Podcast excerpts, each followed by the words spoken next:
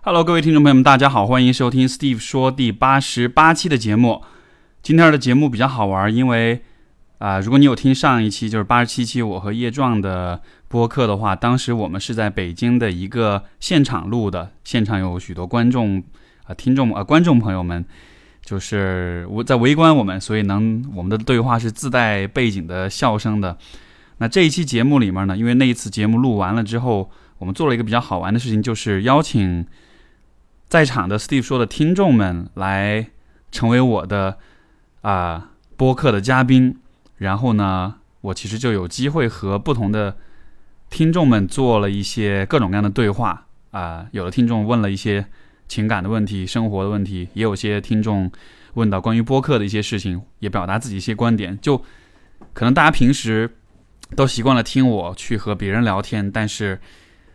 可能很难想象说自己有一天也坐到我的面前，坐到 Steve 说这个节目里面啊、来做这样的对话，对吧？今天这期节目就是这种想象变成现实的时候。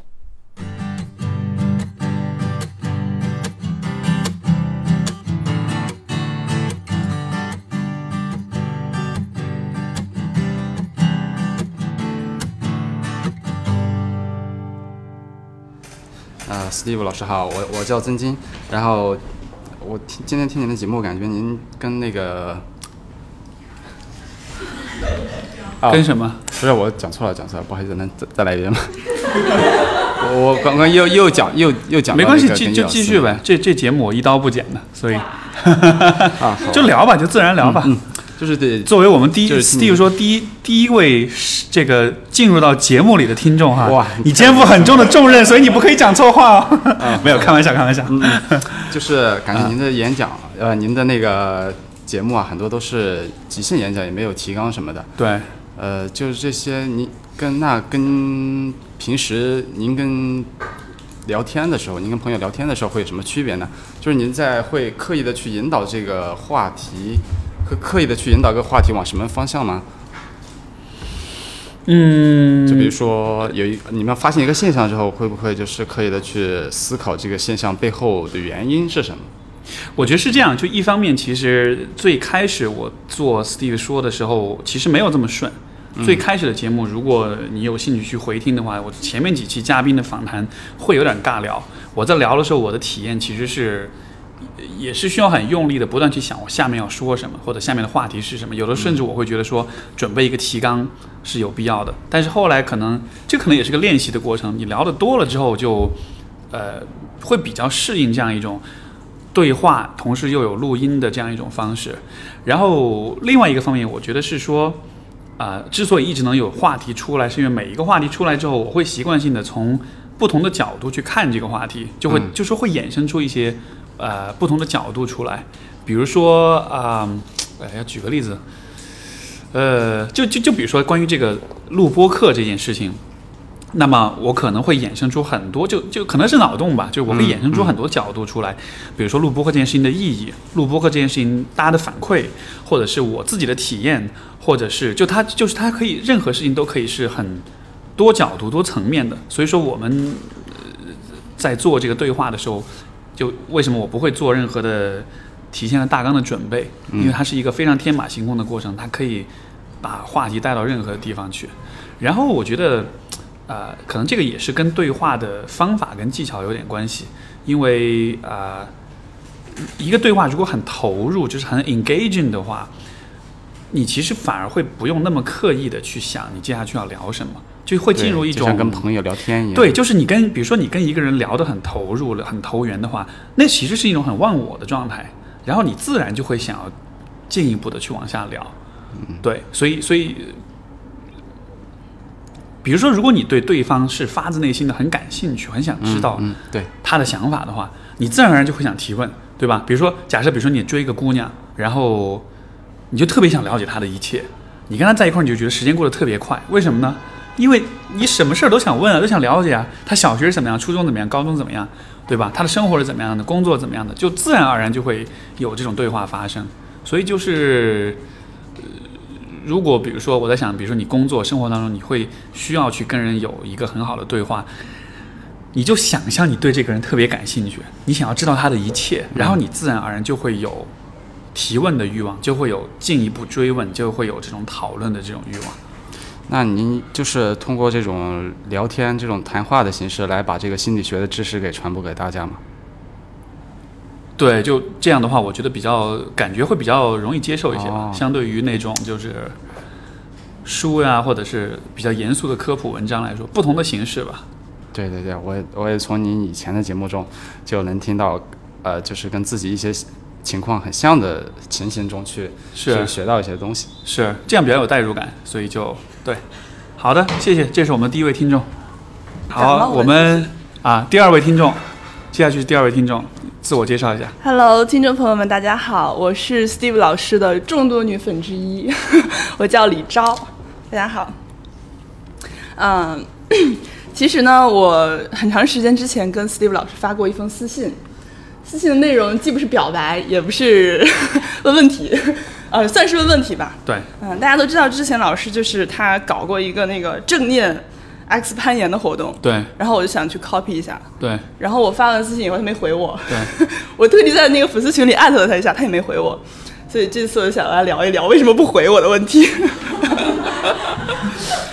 什么时候的事儿啊？你看他都不知道。因为粉丝群里面人就是啊，一说粉丝群，好得这下观众都要问了，粉丝群怎么进了？先说一下那个呃，这个粉丝群现基本上已经好像四百八十多，快满员了。所以可能就暂时先不开放了，就各位听众要失望了，不好意思啊。知道可以建第二个群吗？可以建两个群。呃，关键你知道，就是群这种东西，也有一点，就是一一个是比较消耗时间，还有一个就是说，大家聚在一块儿，因为你看，其实现有的这个群，它的这个运营这个过程中维护，其实也是一个需要花精力的事情吧，而且也。一个群比较成熟的发展也不容易，像这群之前也有过，比如说啊，这个这个跟那个撕逼啊或者什么的，就慢慢慢慢来的，所以需要经营吧。对对，不过呃不过就回到回到你的问题，可能就是说，也许也许是没看见，也许是我我我不确定嘛，我不太记得是怎么样一个状况 OK，对所以我就自己又听了两遍节目去做了，啊。就 在北京那个就是攀岩和周正念边的对攀岩馆，然后效果就效果跟对我们现场有小伙伴参加了，然后啊现就是效果跟我预想的跟你做的那个是完全不一样的。哦，是吧？对怎么样不一样？就是我觉得哈，我后来反思了一下，为什么会不一样？因为第一是我作为一个活动的组织人，我太过于的是想去就是获得像你节目里谈到的那种状况。一开始大家都很害怕，然后 做完正念练习以后，然后就呃怎么样突飞猛进。有了预设了是吗？对对对对对然后你会想，哎，为什么你们还没有到到那个点那样所？以你知道最后怎么样？最后我们去了大概十来个人，我是唯一一个没有登顶的。啊他们他们第一次全部都登顶了，然后没有人害怕，也没有人恐惧，也没有人对这种有，而且大家都基本上第一次去，所以我就觉得哇，真的好不一样啊。然后有人在哎不想，自你你己做有没有觉得这种活动其实？你有没有觉得其实这恰恰就是你才是那个需要正念的人？因为我需要，所以我感兴趣，因为不是我做啊我一直说，真的是这样，因为你对这个活动带着预设，对所以你在做活动的过程中，你就一直在想我怎么去完成这个预设，而不是我怎么在做这个活动本身，对对对对对吧？对。所以当我在岩壁上的时候，我也是第一次去，然后就特别的杂念超级多。啊，对对对，因为因为因为你对这个活动预设其实就是从正念的角度，它是未来，所以你在做活动的时候，你你你其实不在此此刻的，你是一直都在未来的，没错，我得知道下一步要做什么。得想下一步要做什么。但恰恰当你这么做的时候，嗯反而当下的事情就对。对，我其实这样的活动不是每一次都一定会有一个固定的，我只是讲出来是这样子，但不是每一个人都是经历同样一个过程，嗯对吧？就是如果大家不清楚我们在说什么的话，就之前我做了一个是把正念跟攀岩结合起来的活动，呃，因为很多人是第一次去攀岩，所以他们对于这个攀岩会有恐惧，会有紧张，会有各种各样的障碍、害怕，然后我会先让他们先爬一次，爬完之后下来会分享他们的感受。完了之后去讲一些正念的原则，做一些这种冥想，就其实是其实就是帮助大家回到此时此刻，回到当下这个状态里面，而不是去去为过去感到抑郁，为为未来感到焦虑，就是一个这样一个这样一个活动。然后，但是不是每一个人都是一上来就会很紧张、很焦虑，有些人可能上来他就爬得很溜，对，也有。但是这不代表他通过自我觉察不能发现更多的东西，所以不一定是那种。其实我的点是想让大家增加自我觉察了，但是到后来，因为有确实受环境的影响，很多男生啊什么的，他们觉得爬的不够，然后就完全没有在 follow 我的这个活动，就继续回去自己爬了，所以这很很难控制的。是是是，这个这个我觉得就多方面的因素吧，一方面就是呃。正念并不一定是，就它没有一个指向性，它不是说你一定就啊突破自我啊这样的。虽然从我们的角度说，很期待你做一个事情能把那突破自，但是当没有大家没有突破自己的时候，这不一定就就是效果就是不好的。对对，而且另一方面，我觉得从活动，不过其实我觉得这样蛮好的，而且我其实会鼓励，不管是就在场我们的听观众还是其其他的听众，如果你觉得，比如说从我这里有一些。方法有些事情你觉得比较有意思，想去实践，包括你想自己组织活动，我其实觉得就就非常棒啊！你你并不需要说，哎呀，我我要要了我来帮你组织或怎样，因为其实这些方法什么的，实践当中自己会有感觉。找你要那个问卷嘛，对，说问卷很简单，我就其实其实其实简单来说就就是爬，然后正念的讲解，对，跟探讨，然后在之后再去。做第二次的体验，然后完了之后就不断的重复这个过程，对，而且这种活动一开始肯定都会是这样。我应该不太会做第二次，就 对，没没有了，因为大家其实反馈还挺好的，是好多人特别感兴趣，对，我觉得是一个蛮好的一个。这种活动举办本身就，我最开始做，我刚刚开始就是最开始辞职了，一二年的时候开始做自己的事情的时候，那个时候做一些工作坊、做一些课程什么的。我真的会有那种一个四十人的活动，就来了两个人，嗯嗯嗯嗯，就真的就只有两个人，那个场面你知道尴尬到，我站在台上我就真的觉得我想死，你知道吗？我就想找个地方钻进去，但是就就这些都是熬过来，就你得有这种经验，说 OK，你面对这样一个场面，你依然能够。很很稳，能够把这个事儿给做就给完成了，嗯所以我觉得没有关系啊。一开始会有这样的，对，包括像今天这个播客，我其实听了蛮久了你的这个节目，对。但是我我是感觉就是慢慢是有一些变化的，所以后来我自己也想就是搞一个类似于这种。其实我在喜马拉雅也有录节目了，是吧？但是没有没有任何粉丝啊，都是自己的一些朋友，就是瞎聊天，聊个五分钟这样。我自己自己在那儿，五分钟太短了吧？对，我自己在那儿瞎嗨嘛，因为我朋友也做这种五分钟的，所以我就呃聊聊自己身高啊，聊聊自己的喜好啊然后觉得还蛮。身高大约只能聊五分钟吗？还是说能聊？因为比较喜欢讲故事，就是会讲一个类似于故事，就 entertain 大家嘛，就这样。但是我现在觉得，就是这种深度的交流，我觉得还蛮有意思的。然后身边有很多就是做演讲的朋友，或者也有一些做情商的、做管理的这种，我觉得大家聊起来也是很有东西可以去 share 的。没错，没错。其实我会做就是这这个播客，也是因为我其实非常相信对话的力量。对，这个对话不是一般的聊天，是真的是对话，就是就是相当于你知道英文有 chat 有 converse，就 conversation 那个 converse 就。你是对话还是在聊天？聊天的话，确实，大家就比如出去吃个饭啊，聊聊八卦啊什么的。但是对话本身，我觉得是非常，因为毕竟我你现在我做咨询，其实就这个对话的力量是能够很深切的感受到。那播客其实就是在咨询之外的一种设计。所以我感觉你可能是在是不是在工作中有点，因为咨询师嘛，大部分是在听，我猜的啊。我觉得你你在节目中其实话很多，有没有？有的时候相对来说，对对对，我觉得你很有表达欲。对，但是但是但是，我觉得重点是在于，呃，两个人深入的聊的话，你其实会发现别人是从一些略微不同的角度来看待你习以为常的一些事情的。所以这个就会产生碰撞，就会产生出不同的，因为当对方的角度不一样，就会启发我去想一些不同的事情。我的不同再会让对方感到，哦，有这样一个角度，就是一个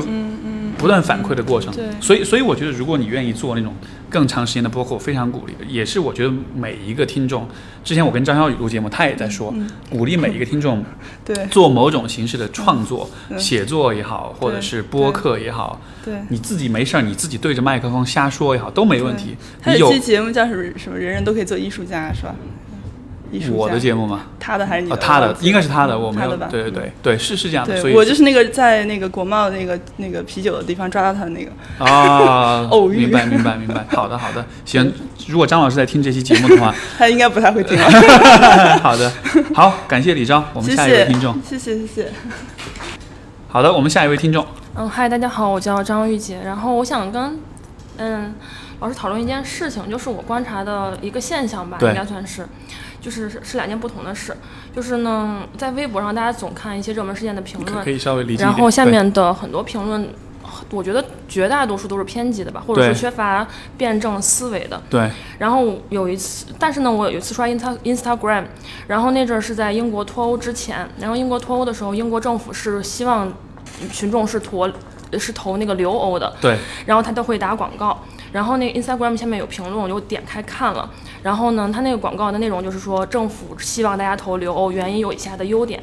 然后下面的评论都是那种应该是探讨式的吧。就是大家就说，嗯、你这个只给我们说了留欧的优点，并没有告诉我们留欧的缺点，并也前也没有告诉我们那个脱欧的优点，对就是一个很偏激的。然后大家就是说看，就是有没有人愿意告诉我脱欧有什么优势？就下面虽然有些人也没，就我没有发现，就大概划了一下，没有什么过于偏激的讨，就是那种观点，都是大家很友好在讨论或问问题。然后还有一件事情呢，是我前几几几年前那有有的时候看那个有个网红叫艾克里里，然后那段时间挺爱看他的，我觉得他特别搞笑，但是因为他长得就是比较。不好用，就是比较黑吧，然后大家就说，有的评论下面开玩笑，就说什么他是越南人，然后我就想一个问题，因为我们的微博是群众比较面向中国人嘛，但如果我们把这个原环境放到 Twitter 上来说，如果我们没有微博这个界限，是不是评论里面并不会出现这种你像某国人的这种观点？因为你像在 Twitter 上面，很多你的言论是被全世界的人都能看到的嘛。我是这么觉得，你觉得是你你是怎么想这个问题的呢？就是说好像会有这样的对比是吧？好像比如说在 Instagram、在 Twitter 上面，对，大家的讨论相对会理性一点那样子。嗯，对，微博上这样的微博上是感觉比较啊，嗯，我觉得可能有好几个角度啊。第一个就是说，微博的用户总体来说，如果你去看数据的话，微博的用户总体是偏年轻的。对，所以说是年纪稍微大一点，就是年龄层稍微大一点的话，可能他有就他其实不是微博的主要用户，所以我觉得可能比较年轻的用户，他的知识积累、他的思辨能力也许就相对会弱一些。第二就是如果再看，当然这个我不知道啊，就说如果我们去看，比如说微博用户的他的受教育程度、收入程度，他的这个、这个分层的话。可能就是他的这个受教育程度相对来说，就比如说，如果我们拿微博跟知乎来比较，当然现在知乎其实也有一点，也有喷子也越来越多了，但是可能一一个你看到这样现象，可能是因为用户他有一个，呃，就他是特定类型的用户是这样的，但是我觉得纯粹从人的角度来说，这可能也是也跟大环境有关，就是说当我们去探讨，尤其一些争议性的问题的时候，我们比较习惯是去批判，对吧？为什么是这样？我觉得可能也是有，比如历史的因素在里面。你知道，我们上个世纪的某一个阶段，我们是很喜欢批通过批判、通过批斗的方式来解决一些问题的。通过很很，包括就是你看我们这个国家的历史，其实一直都在打仗，所以一直是处在跟别人的冲突当中。我们比较少有那种阶段是能够呃用比较理性的、用比较非暴力的、用这个。呃，通过对话、通过交流、通过辩论的方式来处理一些问题，所以我感觉可能是有这样一些因素影响，让我们在啊、面对冲突、面对呃分歧的时候，就可能是情绪反应先于那个理性思考的。所以说，你看到很多在在喷的人，他他可能其实并没有真的很认真想过自己的这些想法，对吧？他可能只是想要去发泄情绪，或者说他只是在。也许他有能力思考，但是他在思考之前，他的情绪已经先就是主导了他。对，然后还有一个是说，我觉得我们对于愤怒这种情绪其实是不太善于去把握它的。我举个例子，比如说，我们经常会在网上看到，呃，街上谁跟谁起冲突了。对吧？谁把谁？之前有一个视频我印象特别深，是一个商场里面，就是有两个小孩在那玩儿，然后小孩发生冲突，两边家长就打起来了，最后结果最后非常严重的肢体冲突，其中有一个家长好像是被脑震荡，反正是很严重的那种伤害那样的，你就很难想象，就是两个小孩子发生冲突，这其实是非常常见的事情，但是他们会因此就升级到这种非常剧烈的肢体冲突，就给我的感觉是，好像很多人其实不太善于去把握自己的那种。冲动和那种愤怒的感觉，所以可能因为这样一些因素吧，我觉得好像我们看到网民的观点都是比较极端的，我是这么看的吧。我之前看过一个观点说，不是说这件事，只是说我觉得可以用到这上面，说是是我们的网民不太懂得如何讨论问题，就是我们大多数的国人不太懂得讨讨论问题。我觉得这个会不会是跟教育有关系？当然，就是说，当然，我觉得非常有关系啊。因为你你想，比如说，呃，我不知道你是什么，你可能比我应该比我年轻一些。像我的我的年纪，就是从小到大那个学校老师是很权威的，就就他提出一个观点的时候，你是不可以否定他的。如果你有如果你有不同观点的话，你你你得你得闭嘴。就是其实教育当中没有那样一个环境跟氛围，让我们可以就一个就一个就就两个不同的观点做辩论这样子，可能没有这样的经验吧。所以说我们。遇到分歧的话，就本能的反应是我得用强力的、暴力的方式让你信服我，让你说服你这样了。对，我觉得也是有关系的。好，好，谢谢。就开始啊。呃，对，下一位听众。我我叫小小。可以可以离那个话筒近一点。我叫小小，然后我来就是我想问的一个问题就是，嗯，感觉在我反正我是刚毕业刚入职，对，然后就是。就特别强烈的一个感受是，之前一直就感觉父母也好，然后学校的老师还有朋友给我的那种，他们给我的反馈吧，就是比较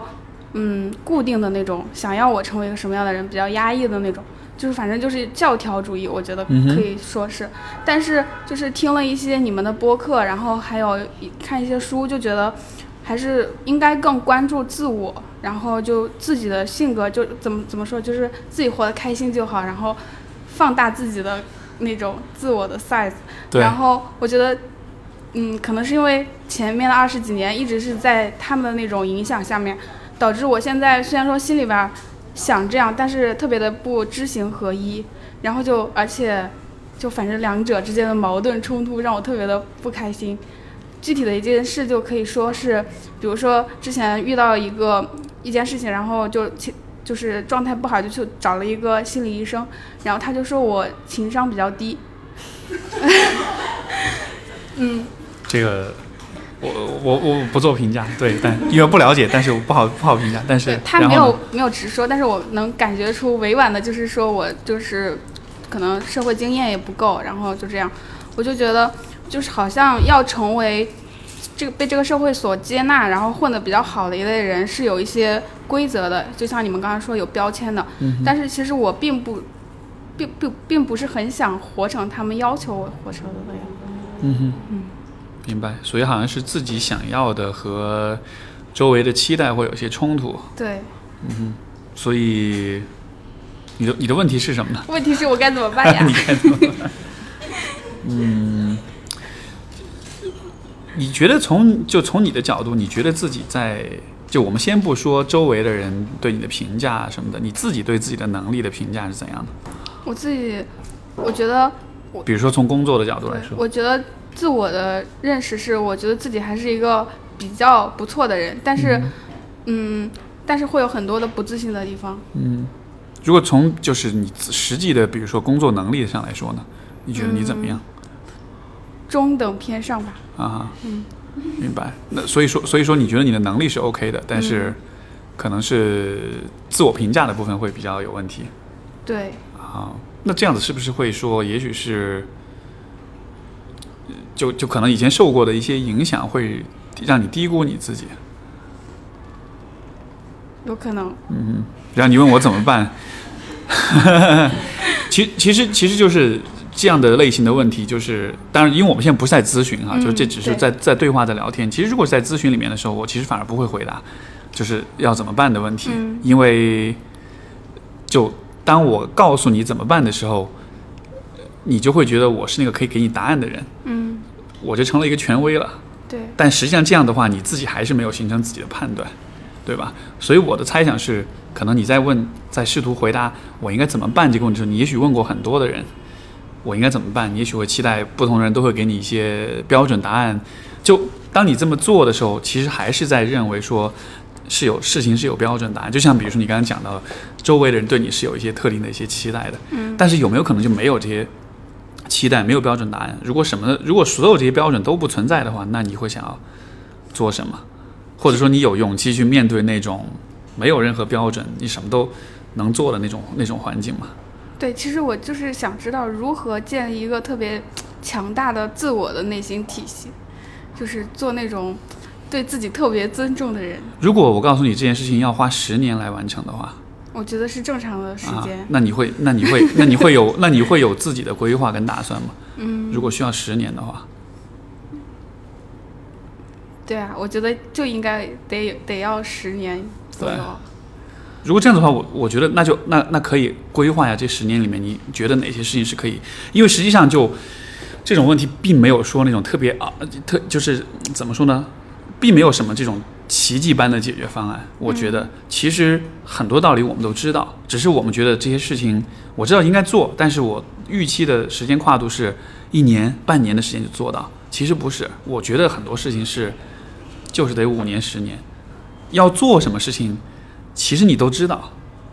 但是你只是觉得我这样的方法可能太慢了，也许有更好的方法可以让我更快的达到这个结果。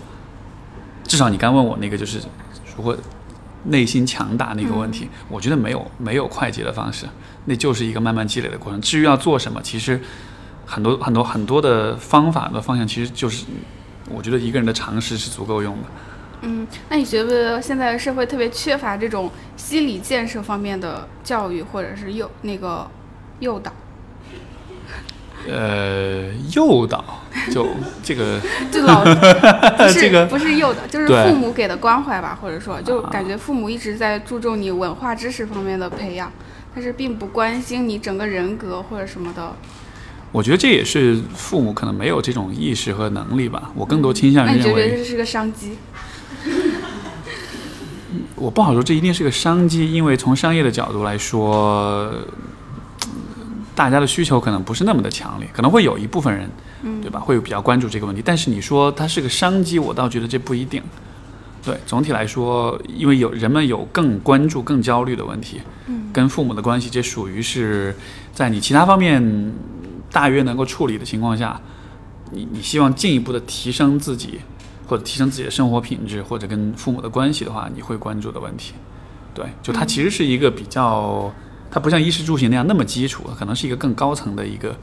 一个一个需求吧。对，所以所以我不太从商业的角度理解这个问题。嗯，好吧，好，好，谢谢。好，下一位听众，哦，大家好，我是一位史蒂夫老师的小迷妹，就这么称呼我就好了。然后我的问题可能有一点点小多，就是呃，我给你的时间有限，所以能不能给我可以，其中一个？可以，可以，可以，对，就是呃，就是呃，这个问题可能就是说有一大概一年的时间了。就啊去年的话，同年时间的话，就是可能我发现，就很多朋友会跟我说的一些事情都是属于比较负面的东西。是然后我在我就在调整，我说为什么会有这样这样的情况出现哈？然后我又做过一些调整，例如说在朋友给我说消极事情的时候，他说完以后，我给他反馈说，你跟我说了一件事情，然后我要消化这些情绪的话，我可能需要一点时间，你能不能再反馈我三件积极的事情，让我可能会更加好一点，好受一点，啊对吧？然后说呃有效果，然后那段时间就感觉好一点点了。是，然后现在的话，然后一年过来了，然后就是可能这样的事情在慢慢的减少。然后现在我又在就在跟其他的朋友在聊天的时候，我就有感觉到我的回应可能是确实有一点点给他们那种感觉，就是像。呃，就是像导师一样那种感觉，你知道吗？啊就就可能对对对我对，但是我我我又努力的在改，就另外的不去给他们那些什么，然后我就在想，就第一个方面就是说，呃，如何去更好的觉察对方此刻是是到底是在需要什么，他可能只是吐槽一下。然后就就你就听听就好了，然后他可能就是说他真的此刻是需要安慰的，就你可能真的需要去给他一些更呃更好的体贴啊之类的，是吧？然后这是第一个问题，第二个问题就是，我觉得有时候这好像确实已经形成了我自己一个一个人的，就是跟人家聊天一个模式，或者说一个回应模式。然后我在想说有没有更好的方式，说是去调整一下自己这种方式，因为我自己觉得好像也不太好，就是一直好像属于那一种就比较有点无聊的感觉了。就人家说一点小事，好像我都就很 就一直很关切的那种，你知道吗？明白，就好像别人说个什么事儿，你都会想要去去帮一下。对对你知道吗？好多心理咨询师就是这么入行的。哎，我我真的还是心理学心理学毕业的，所以当然别人可能就因为我心理学毕业，然后给我这样的预期，然后我又刚好去回应了这样预期，我觉得不太好。我明白。我明白。其实，其实我很理解你的这种感觉，就像我之前讲过的，就是嗯周围人知道你学心理学，他就会自动的想要把他的这些东西都倾诉给你，他就会自动的更信任你，他就会自动的认为好像你能够帮助他解决所有问题。我觉得从你个人的层面，呃，我我不知道我会有这样一种一种推测，我不知道你怎么看，就是我感觉好像你在就你用，因为因为你的问题是。你其实就是你会发现，你回应别人的方式很单一，嗯就只有这样一种方式，对对吧？那这种方式可能在有些情况下其实是受用的，但有些情况下其实就会，嗯，不利于当时的场景，或者会比较让你体验不太好这样的。那那那所以，我我有点基于我自己的经验在在在在脑补哈，有没有可能是说，当你想要去帮别人的时候，这其实是一种你让自己有价值感的一种方式，就你会觉得我为别人这么做的时候，我是有价值的，我是会被别人认可跟喜欢的。我不知道会不会有这样一种，嗯，其实我在就包括我这一年前在苦恼这个问题的时候，其实我并没有感觉到有这样的，我反倒会就更更倾向于认为说，为什么老有人会在给我倾诉这些负面的能量，而不是告诉我一些开心的事情？他们开心的时候不会跟我来分享，反倒是啊一旦有那种不太好的事情，可能需要解决问题，然后就来找我。对，我就我就其实是在更多会集中在这个问题上面。我明白。嗯，那那这个有没有可能是一个跟界限有关的问题？就是说，因因为当大家去啊、去跟你倾诉倾吐他们的这种负面的东西的时候，呃，当别人这么做的时候，你会希望一怎么说呢？就是因为这其实是一个会对你个人空间的一种，也不是说入侵，但就说别人给你这样一个东西放在你的内心，对吧？别人把他的负面的东西放在你的心里面，这个行为其实是会在一定程度上去是去跨越过你的界限的。但这个界限跨越过之后，你的反应是什么呢？就因为如果你是决定就 OK，那我就帮你的话，好像你就是在告诉别人这个界限是可以越过的，或者说这这里没有界限，你可以过来，你可以把这东西放在负面东西放在这里，然后不会有什么不好的后果，或者不会有我不会有反对的这种感觉。这样子的话，如果是我感觉时间久而久之的话，从你的角度你会觉得不爽，从别人角度别人会觉得这是一个很天经地义的事情，因为他就是。你懂我意思吗？就他就是会觉得，哎，我就是可以这么做啊，因为因为你从来没有对方从来没有表现过很介意这件事情的样子，所以像你说的，就好像你提出了这种你自己会需要消化什么，好像别人就不太这么做，就这好像就是我们通过这种方式告诉别人这个界限在哪儿。如果你做了这件事情，我可能会有什么样的反应？嗯，所以我倒觉得，可能这这可能只是别人很本能的一个选择，他不一定是真的有意的想要把这些东西就啊，我看你不爽，我就把负负能量都倒给你，可能不一定是这样吧。对，所以我就在想，包括那件事情呃就有调整，然后调整过后可能就慢慢会好一点，然后就现在还是在回过头来想这件事情，包括就现在可能就单单的不只是仅仅是针对那些不好的事、不好的情绪，然后包括。延展到就包括聊生活当中的很多事情，我都会觉得这样就是，我就整体的来看，我觉得我确实就好像有点无聊，就整个回忆模式有点单一。我就是想想要去让让自己变得更有趣一点，就这种就变得多元一点，就是有这种想法。就不知道你有什么好的建议没？我觉得我我是觉得人都是有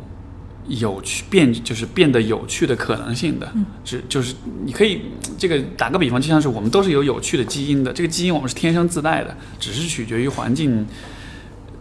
激活或者不激活这些基因。所以说，如果也许从这样的一个角度来看，我们就假设你本来是一个有趣的人，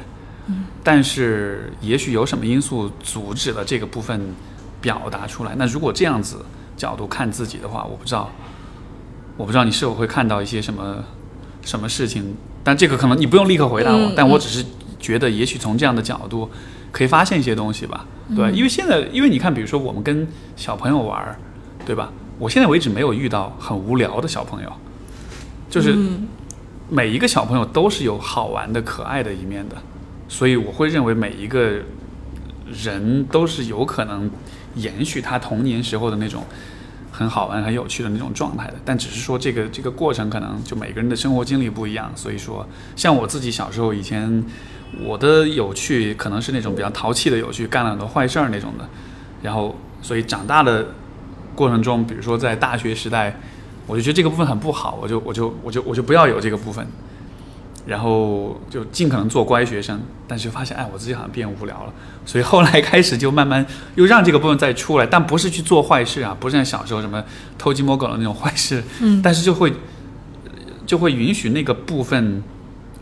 跳出来去指引我的一些言行，这样的，比如说在跟朋友在一块儿在开玩笑啊、在恶作剧啊什么的，以前不会太不太会恶作剧，现在就会有，而有时候还觉得蛮爽的，就很符合小时候的那种 那种心理，就就就让他出来一点点，然后好像我感觉就人的性格就多样化一点吧，嗯，我是这样的感觉吧，所以好。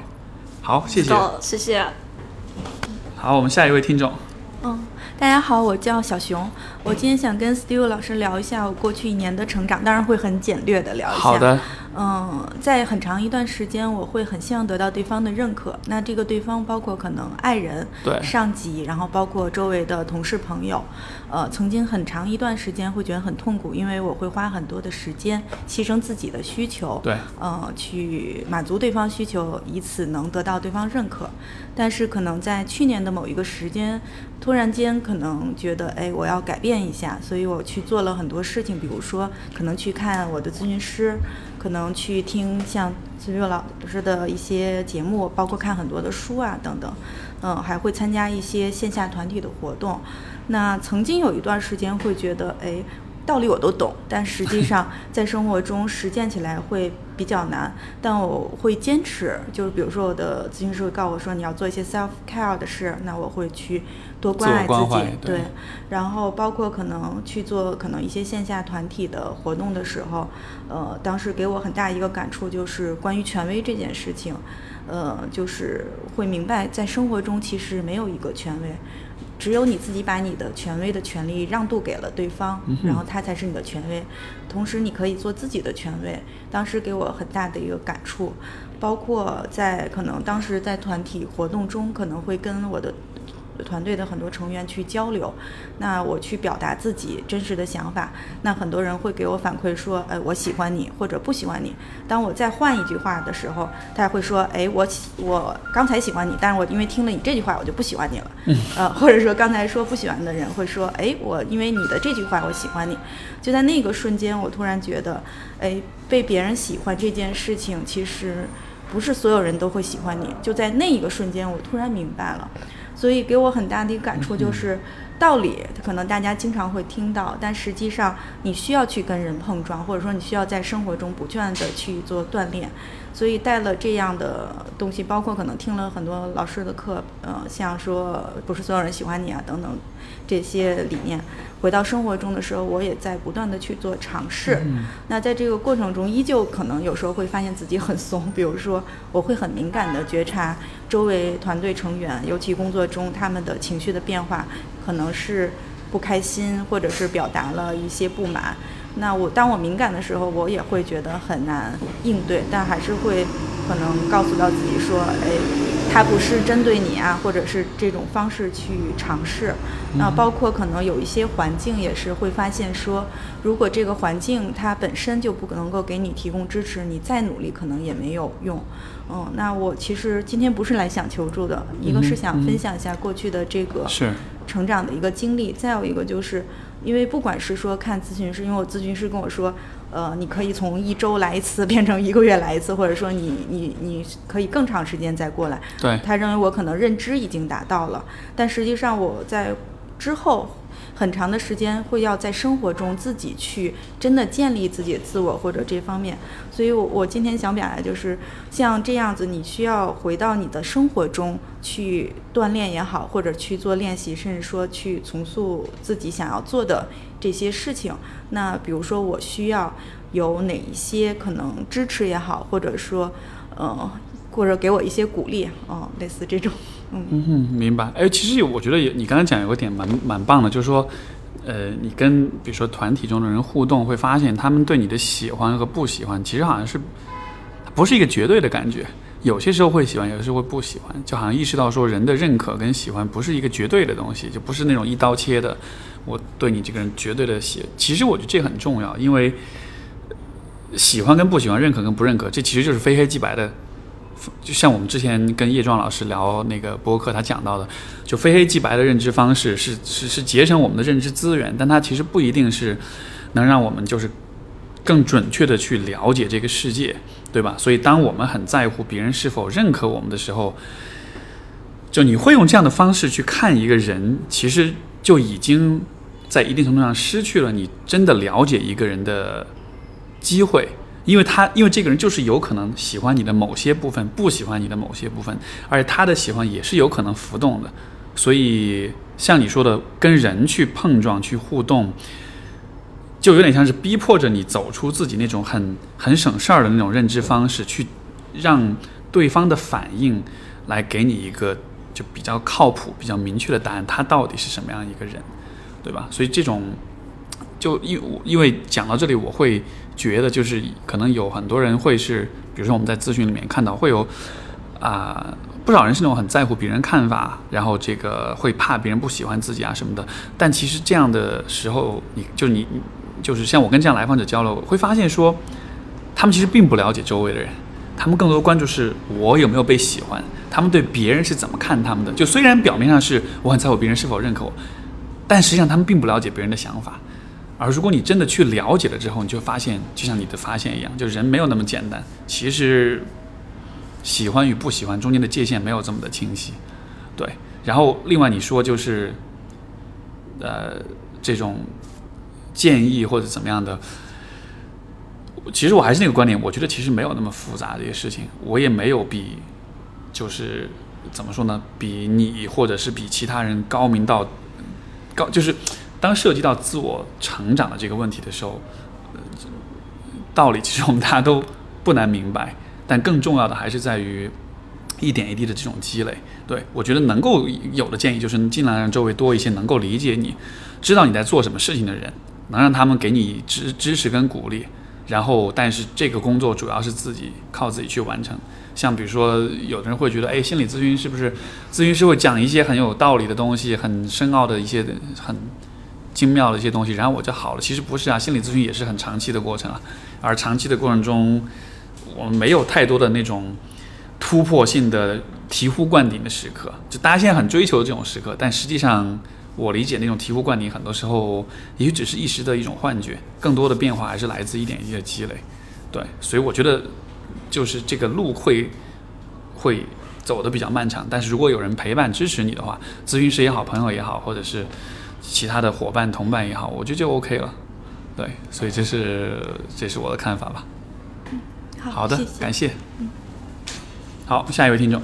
嗯，大家好，我是海波，也是 Steve 老师的忠实的听众。嗯，就是我大概是一最近最近一年来吧，然后有一个困惑，我现在在互联网工作，然后是做算就是做技术类的。对。但是呃，我觉得我一直以来大概对于技术并不是那么。那么感冒，就是呃，那你是怎么做技术的？对，因为这就是我的一个困惑。大概我比如从国企跳出来，或者去了互联网，或者在公司内部，从最初的一个就是比如沟通和技术占一半的岗位，后来就无论是主动的还是被动的，我。我都是又走上了技术开发的一个道路，然后因为可能我这个就内心认为技术是一个挑战度比较大的，然后我想挑战一下自己，觉得完成这个很很有成就感。但另一方面，我觉得我自己好像对对技术并不真正的太太喜欢，然后大概就是一个呃，比如更喜欢嗯，就是有创意一点的，或者跟人多沟通一点的。然后，但是但是我。一方面，我从一个就是可能自己更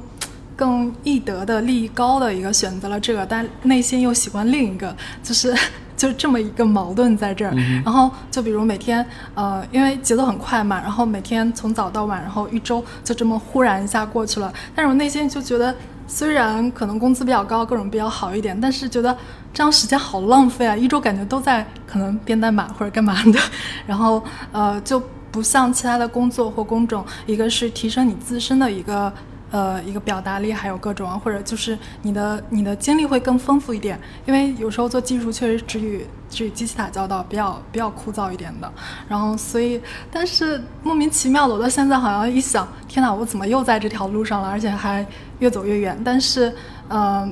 你如果想走，想接触更多的东西，好像这条路。如果一直走下去，又对你自己想要的东西并不是特别好，然后，呃，但是要不要改变？就是一方面真的是一个利益高的，呃，可呃就是容易做的、擅长的、擅长的东西叫；另一个就是你想要得到的，可能不太擅长的，然后就这两条路，然后。其实我一直很困惑，我就怎么怎么到了现又到了现在这个节点。好像好像你会觉得就是两条路，要么是这个，要么是那个。对，我现在是觉得是这样。为什么是这样？的呢？因为觉得，嗯，因为纯纯从工种的角度来说的话，因为技术好像就一直走下去，大概要不然就是，呃，一半管理一半技术，但你基本上你的你你得有一定的热情在上面，然后才能更更更有影响力一点。然后另一条的话，就是你技术相关的一些沟通的工作，但好像也就是就像我刚才表达的，我觉得你完成了开发了哪个某个东西，或者这种挑战技术难度大一点，比较有成就感，然后 内心又是拒，我不知道是拒绝的还是还是怎么着，我不知道有没有表达清楚，因为我自己都是模糊的。对，所以我也没有听得很明白。对，就是就是，嗯、我为了挑战，至少在现在这个阶段，我为了挑战高难度一点的，或者确实那个很容易达到，然后我做了技术开发，可能比如做一个呃有其他的途径管理者或什么的，我暂时觉得我。自己从本身上不太擅长，但是我又想啊锻炼得到这个能力，就是说，好像要让你在一个新的领域从头再来，从零从小白开始做起，你觉得是很害怕的。对，啊，所以所以所以 所以我也没有，嗯也没没法要一个答案，我就分享一个困惑，然后我为什么会到会到这个阶段？你除了工作以外，你有过其他的领域有那种从零开始、从小白开始的体验吗？其实，嗯、比如说，就不一定是工作，比如说你生活当中，比如说你学个什么东西啊什么的，你会有那种哦、我其实我的工作也一直是一个，嗯，虽然是技术类的工种，但是我我换工作啊或什么，其实大的方向可能是技术，但小的我一直在学新的东西，在嗯在接触新的领域，然后进入一个新的行业这种，嗯然后大概这种我对于我自己的学习能力啊，还有就是这种觉得自己很很擅长这点，当然是技术类的，就是如果是生生活中的从零开始，嗯。我不知道具体怎么怎么指这个东西。就比如说你嗯学一门乐器，或者是学一个什么手艺，或者是学一门运动，嗯，然后从零开始那种很懵逼的，不知道自己在干嘛的状态，嗯就你有有，对，就是比如什么？最近也是为了太无聊还是怎么着，我就挑战一下我最不擅长的一个，就比如四肢特别不平衡，然后我就去学了一个呃 jazz 舞蹈，然后真的是很尴尬的，就是尤其第一节课的时候，站在那儿简直就是。就是就是看别人是是特别柔美的动作，然后我就是四肢僵硬的那种动作。但是慢慢几节课下来，其实打破自己的那种害怕的状态，然后其实你发现练多了，它好像是有一个一个练多了的过程，然后你就你你就发现慢慢自然而然的那些动作也都会了，然后你的你的你的肢体动作也会更好看一点了。对，所以我我还挺喜欢就学习新鲜的事物，还有像嗯。张张小雨老师就是之前说的，就比如创造一个东西，哪怕你只是自己写，所以其之前也是自己写，就是写类似于 blog 之类的，后来就太忙然后停了。但是听完你们的播客之后，然后我又重新拾起来了，虽然不是为了其他的什么，就为自己啊、呃、每周写一篇到两篇，然后就是想产出一个东西，然后这个产出的东西不光是工作中的，然后就就想创造一个东西出来，对对对，但是。对，到了有，所所所以我，我听我就觉得，哎，就 OK 了呀，就就是你就是我的你会发生的事情，不就是你现在但是我跳舞的体觉得，如果？我想，就是因为我觉得我技术类肯定到时候会有一个瓶颈，因为我我现在是挑战难度，我我自觉是挑战难度比较高的，然后有一定的成就感，但是我并不是真的特别热爱这个东西。你想做到在技术上挑战，就是特别好的位置的话，我觉得必须得像，至少像我的那些男生同事们特别热爱那个东西，每天在研究那个东西。我的课余可能是在干这些东西，但是并并不太做技术类的。我觉得这个可能就是，所以我就想，能不能啊把自己喜欢的东西跟工作结合起来，你你喜才能达到欢的是一个高度？什么呢？就这这也这也就是我到了也也不知道。对一直在从事擅长的，然后喜欢的可能是创意点的，但是又又是从零的或者是什么开，始的。所以所以说就是像学学舞那样的，对啊，所以就是因为是从零开始，所以你喜欢的东西你不太敢去尝试，对，所以要不然就觉得是不是成本太大，那那就去尝试呗。因为实际上你现在对这个东西的害怕，不是因为它真的很难，而是因为你你在从零开始而已啊。就像你看到跳舞的时候，你自己都讲，就就其实你看你问我这么多，我觉得你其实自己是有答案的，你已经有了跳舞这样一个很好的经验实要不然。就是就是害怕，因为你毕竟工作了几年了嘛，嗯然后你你放弃完全现在一个就是类似的经验或者你的一定的高度，然后再去从零开始另一个东西，然后可能内心会有一定的害怕，而且也不知道做到什么程度。我不我不知道怎么样让你不害怕。对，我不知道你是不是鼓励这种行为，还是说就是完全根据你自己的喜好，就是嗯去做自己想做的事情，还是说就是还是要更保守一点？这个我觉得就是取决于个人价值观了，每个人的对风险的这种耐受可能是不一样的。对我自己以前，我有一个小小的生活经验，以前我我爸喜欢带着我去游泳啊、尤其冬天也去，每次游泳那个下水之前会纠结很久，因为老觉得水很冷。有的时候把脚丫子伸到水里，哎呀冷，然后又过去再热会儿身吧，再摸一下，哎还冷，还再热会儿身吧，然后就会拖很长时间。后来我后来就是有一次我就说，我说这个不行，这个太影响时间了，太浪费时间了。然后我说，那我这回我就闷着头跳下去吧，然后就跳了，跳了发现也就那样。后来我每一次形成的习惯就是，不想就先跳进去，我大不了冷了我再出来，或者我冷了我就使劲游，但总之怎么着我会我会找到一个方法的。所以这个可能是有点我个人的价值观，就是我的方式就是，如果我犹豫要不要做一件事情，我就先跳进去，然后看会发生什么，因为只要你不丢掉自己的性命，我觉得什么事情都是 OK 的呀。对，但这是我的观点，就是可能，如果你问我个人的角度，我就会觉得，那既然你想尝试，那就试呗，就没有风险。就怎么说呢？就是我们觉得风险很大，但是可能我们对风险的感知会被我们会被那种不确定性给放大。就实际上一个事情没有那么大的风险，但因为它你不了解它，所以你会觉得这种你眼中看到的风险是很大的。但是就就答案其实很简单，就试试看，然后再走着瞧。对，对这就像特别像我上周跟朋友聊天，我俩聊到一个关于任性的这一个话题，就是他说他觉得任性不太好，因为他觉得任性就是这种任性是损害自己利益的。就比如嗯你喜欢抽烟，然后但是他会损害你的健康，但是我就是抽了爽，然后我就要抽，然后他是觉得先保证我的利益，然后再去。然后再去在这个基础上再去做一些事情，嗯然后后来想了一下，其实其实我们谁也没有对错，大概就是一个价值观的选择。因为其实一个观对，因为因为我觉得其实这样的问题最终不是得出一个正确答案的问题。就其实我觉得很多问题确实没有正确答案。像比如说你说你，就因为任何事情都是有，就是很多选择都是有代价的，嗯对吧？所以我觉得重点其实不是你找到那个对的答案，而是说你在这个找的过程中，你其实花了很就是这个决定给你带来的压力和焦虑会。迫使着你做很多的思考，做很多的研究，包括跟别人有很多的交流。我觉得这个才是重点。最后你得出的结论是什么？因为你这不是决定你人生的唯一的选择，以后还有一个又一个的选择要做。关键是你这个